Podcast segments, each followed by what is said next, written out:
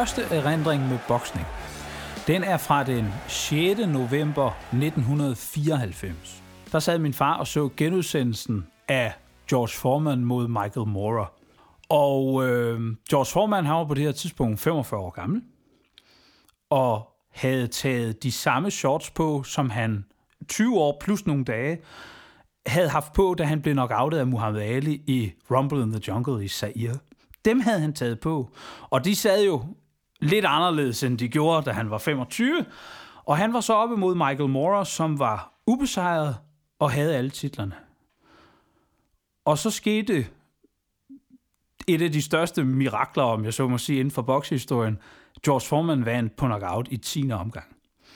Og min far, som på daværende tidspunkt var 41, sad og så det der. Og jeg tror også lidt, at han, fordi han kunne jo huske de gamle kampe, og kunne huske formanden fra han var ung. Jeg tror også lidt, han synes, det er sgu meget fedt, den gamle vinder. Ikke? Og i det øjeblik, at knockouten kommer ikke i, i direkte, men i en genudsendelse, altså i en, en replay, der kommer jeg ind i stuen, og der peger min far hen på skærmen og siger, prøv at se ham der.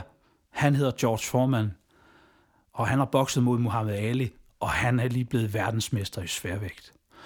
Og det er jo ikke fordi, at man forstår det hele af det, der sker, men når ens far sidder og peger på fjernsynet og siger, prøv lige at se det der.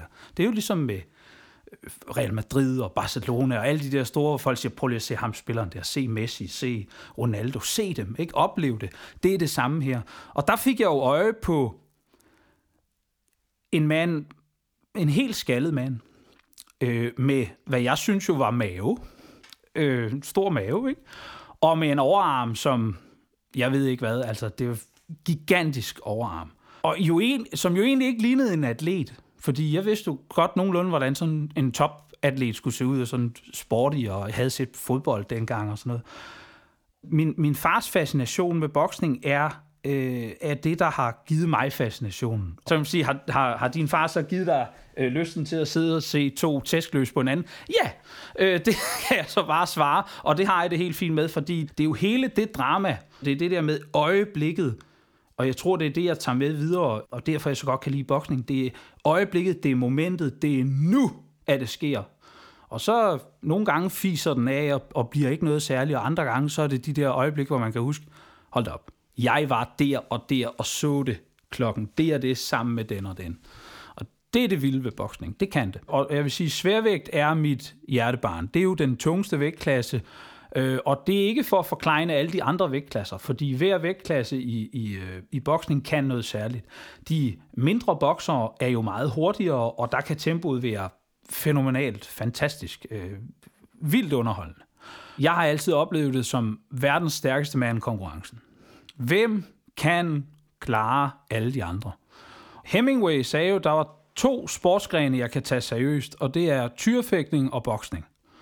Og det er et rigtig godt citat, fordi de to sportsgrene, jeg tillader mig at kalde tyrefægtning sportsgren, de minder helt vildt meget om hinanden. Der er ikke noget ved at se to matadorer mod hinanden. Der kan godt være noget ved at se to tyre mod hinanden, men det er ikke så kønt.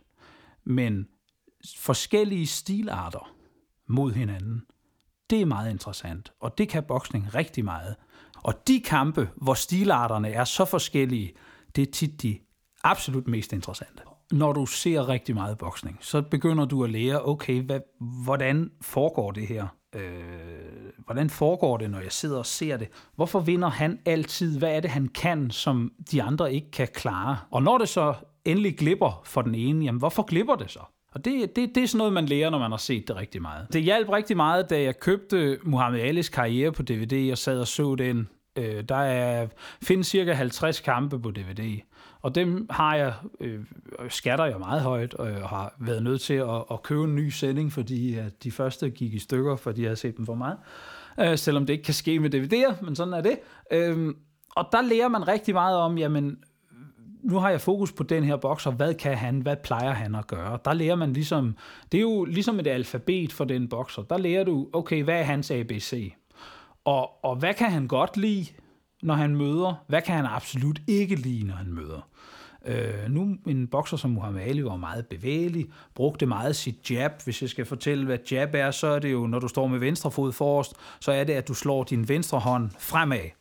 Altså for ligesom at både holde din modstander på afstand, men også for ligesom at komme i gang. Og jo flere gange at jabbet det rammer, jo mere bliver du selvsikker, jo mere føler du dig i stand til også at begynde at slå højere. En bokser på tv, der er alt afsløret. Der kan han ikke gemme sig. Når du sidder hjemme i stuen og ser det live, så, altså når du ser det live i stuen, så er alt afsløret. Så, så bliver han udstillet, fordi så opdager du, hvad tempoet er. Hvis du ser det i virkeligheden til stede ringside, så kan du faktisk blive fortryllet af omgivelserne, af stemningen, af at det går, måske går den bokser, du holder med ret godt. Øh, og det, det, det oplevede jeg, da jeg så Brian Nielsen mod Evander Holyfield live for, ja, det var i 2011.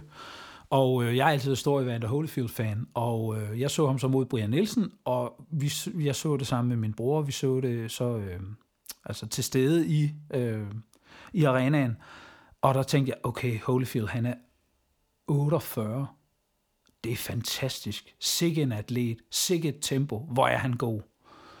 Og så kom jeg hjem, og så så jeg kampen på fjernsynet, og jeg var ved at få et chok, for jeg ved, hvordan det ser ud, når top professionelle atleter bokser mod hinanden. Og der kunne man bare se, at det var en ældre mand. Boksningen har jo en, en meget spændende historie, og, øh, og også en, en lidt farlig historie. Den første sådan, øh, nu taler vi sværvægt, det, det, det kan jeg godt lide at gøre, men den første sådan, øh, altså rigtige verdensmester i boksning og inden for øh, i sværvægt, han hed John L. Sullivan. Og øh, han var verdensmester i primært i 1880'erne. Og da Sullivan begyndte at bokse, der var det jo ulovligt at bokse. Altså boksning var ulovligt. Samtidig, det vil sige, typisk foregik sådan en kamp jo ude i en skov, hvor der ikke var nogen mennesker andet end dem, der havde taget deres pengesedler med og skulle og bittede, og det var jo altså et meget direkte bid. Hvem vinder det her, ikke? Og, og jeg collector altså det, det, øh, hvis jeg vinder, ikke? Så får jeg 100 dollars. Men men øh, folk havde altså taget deres penge med og stod ude i den her skov, og alt var forbudt, og alt var ulovligt. Og kampen havde jo sådan lidt, egentlig af, af boksningen har jo, har jo lange tråde tilbage til antikken. Det var jo med i øh, antikkens olympiade, havde man også boksning. Øh, der skal jeg sige, at der var det jo tilladt at tage sådan et brydegreb og, og havde noget wrestling over sig, så det var forholdsvis voldsomt.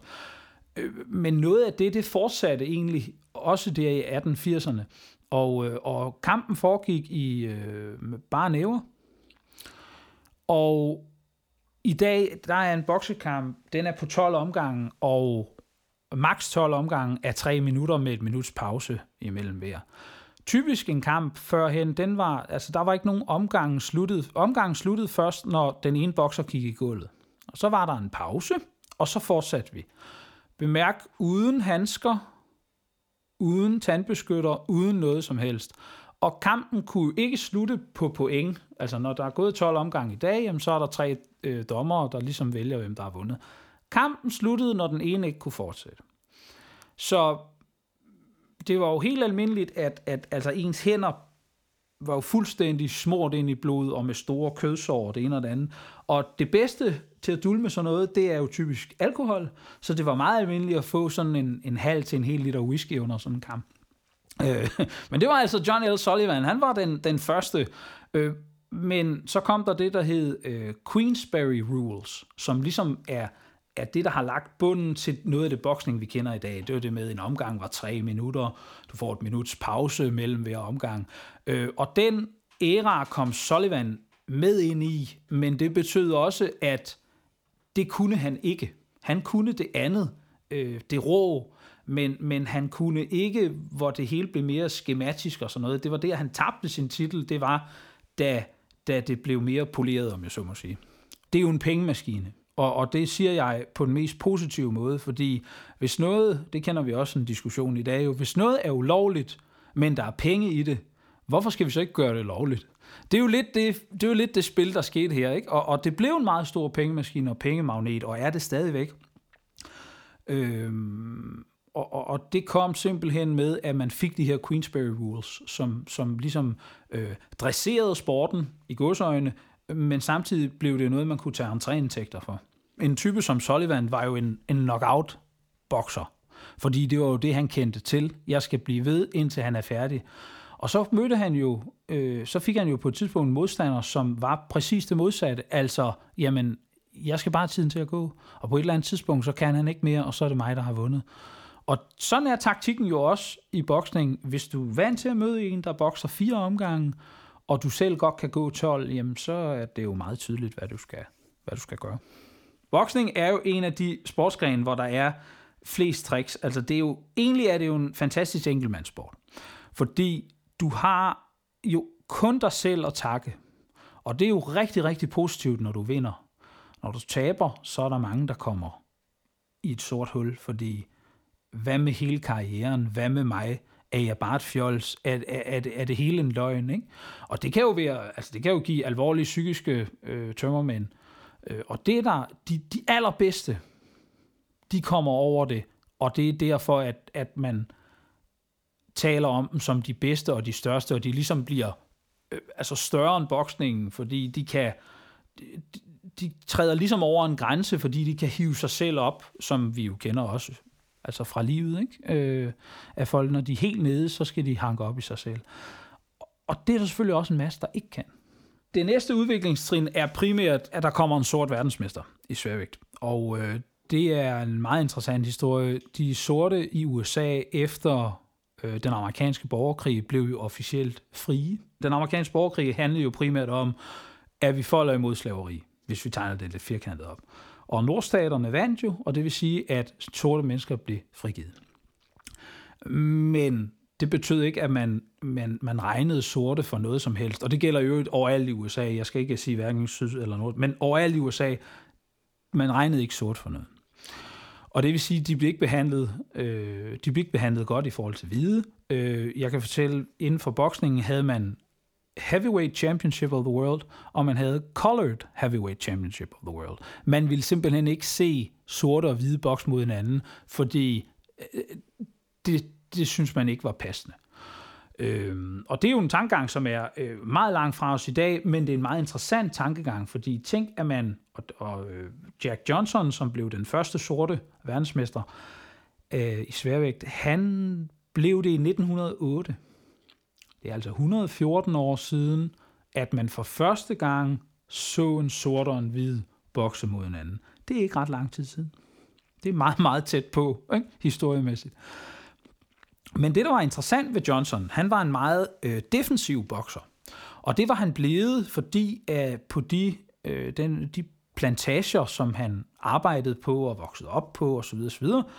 der øh, kunne de hvide godt lide at lave øh, sådan nogle kampe, Mm, kun med sorte. Igen, hvide. Muhammad Ali sagde det meget groft. Boksning er en masse hvide, der ser to sorte til hinanden. Og det sagde han jo med glimt i øjet, men, men der var også lidt om det på daværende tidspunkt. Men grund til, at Jack Johnson var blevet så god en defensiv bokser, det handlede om, at man i sydstaterne på de her plantager tegnede en stor kridtring på gulvet.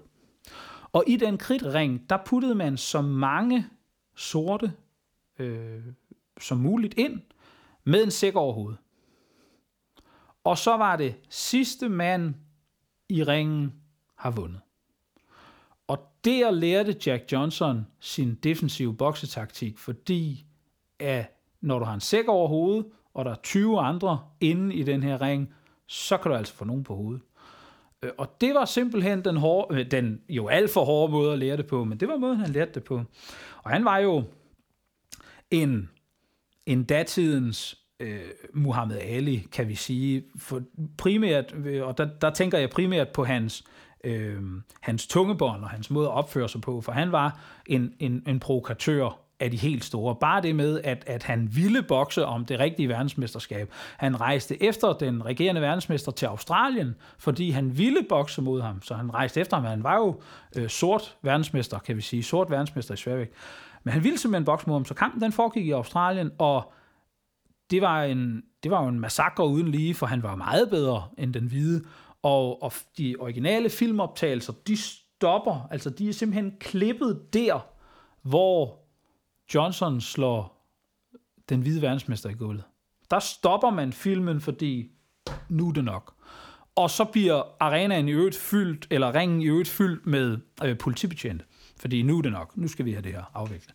Så han vandt, men igen, det foregik jo på en måde, hvor øh, altså, nu handlede resten af, af hans tid som verdensmester, han var faktisk verdensmester fra 1908 til 1915, der handlede det jo om at finde The Great White Hope. Og det udtryk, det, altså The Great White Hope, det stammer derfra. Det er simpelthen det originale udtryk, det er brugt der.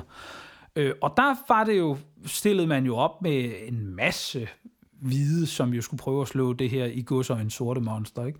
Øh, og, og det kunne de jo slet ikke, for han var meget dygtigere. Og man hævde sågar gamle verdensmestre ind, øh, som aldrig havde tabt og sådan noget for at prøve, men det fungerede slet ikke.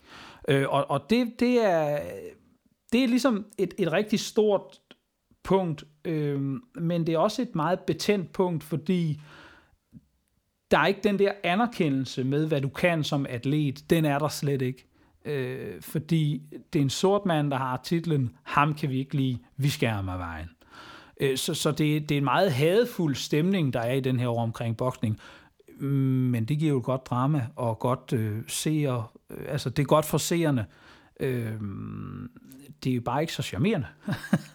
da det så endelig lykkedes, som jeg så må sige, at få væltet Johnson af, af pinden, øh, det var en stor klipper, der hed Jess Willard, der gjorde det, de boksede, så vidt jeg husker, en kamp, der var sat til 45 omgange. I dag bokser man 12 af 3 minutter. Men øh, ja, bare for at sige, at, at øh, det var ikke blevet helt humant, boksningen på det tidspunkt. Men øh, så skete der faktisk det, at man bevidst undgik alle de gode sorte boksere. Man, fordi man havde nu i syv år haft Johnson som mester, og det ville man ikke i godsøjen udsætte sig selv for mere. Så det var bare der blev bare kottet. Der var ingen mulighed for, at sorte fik, fik øh, lov at bokse om titlen. Og det betød så, gav så al ære respekt mulighed for, at øh, en af de, de store amerikanske helte, der hedder Jack Dempsey, kom på banen. Han var verdensmester fra 1919 til 1926, og det var sådan den første rigtige øh, populære sportsmand. Det var det der, hvor alle, vi skal skulle se Dempsey bokse hjem. Til en af hans kampe var der 125.000 tilskuere. Øh, så det var, og det var i øvrigt mod en franskmand. Så det europæiske, altså i Europa var boksningen også, men USA er var og er stadig hovedlandet for boksning. Jack Dempsey, han var jo øh, egentlig sådan en øh, omrejsende arbejder, skråstreget bums, øh, som rejste rundt langs den amerikanske jernbane. Det er jo meget typisk, at man, at man gjorde det for at få arbejde simpelthen. Og så kunne han så tjene en skilling ved at, at bokse, og han, han, han tabte seks gange i sin karriere, og den, han blev kun nok outet én gang, og det var en kamp, hvor han ikke havde fået mad i tre dage. Så, så det var altså... Øh, det var altså også en, en hård hund, øh, absolut, der vidste, hvad det, hvad det handlede om. Men, men han, han blev ligesom den første sådan rigtige dar, sportsdarling, vil jeg sige, i, øh, i, den, øh, i boksningen.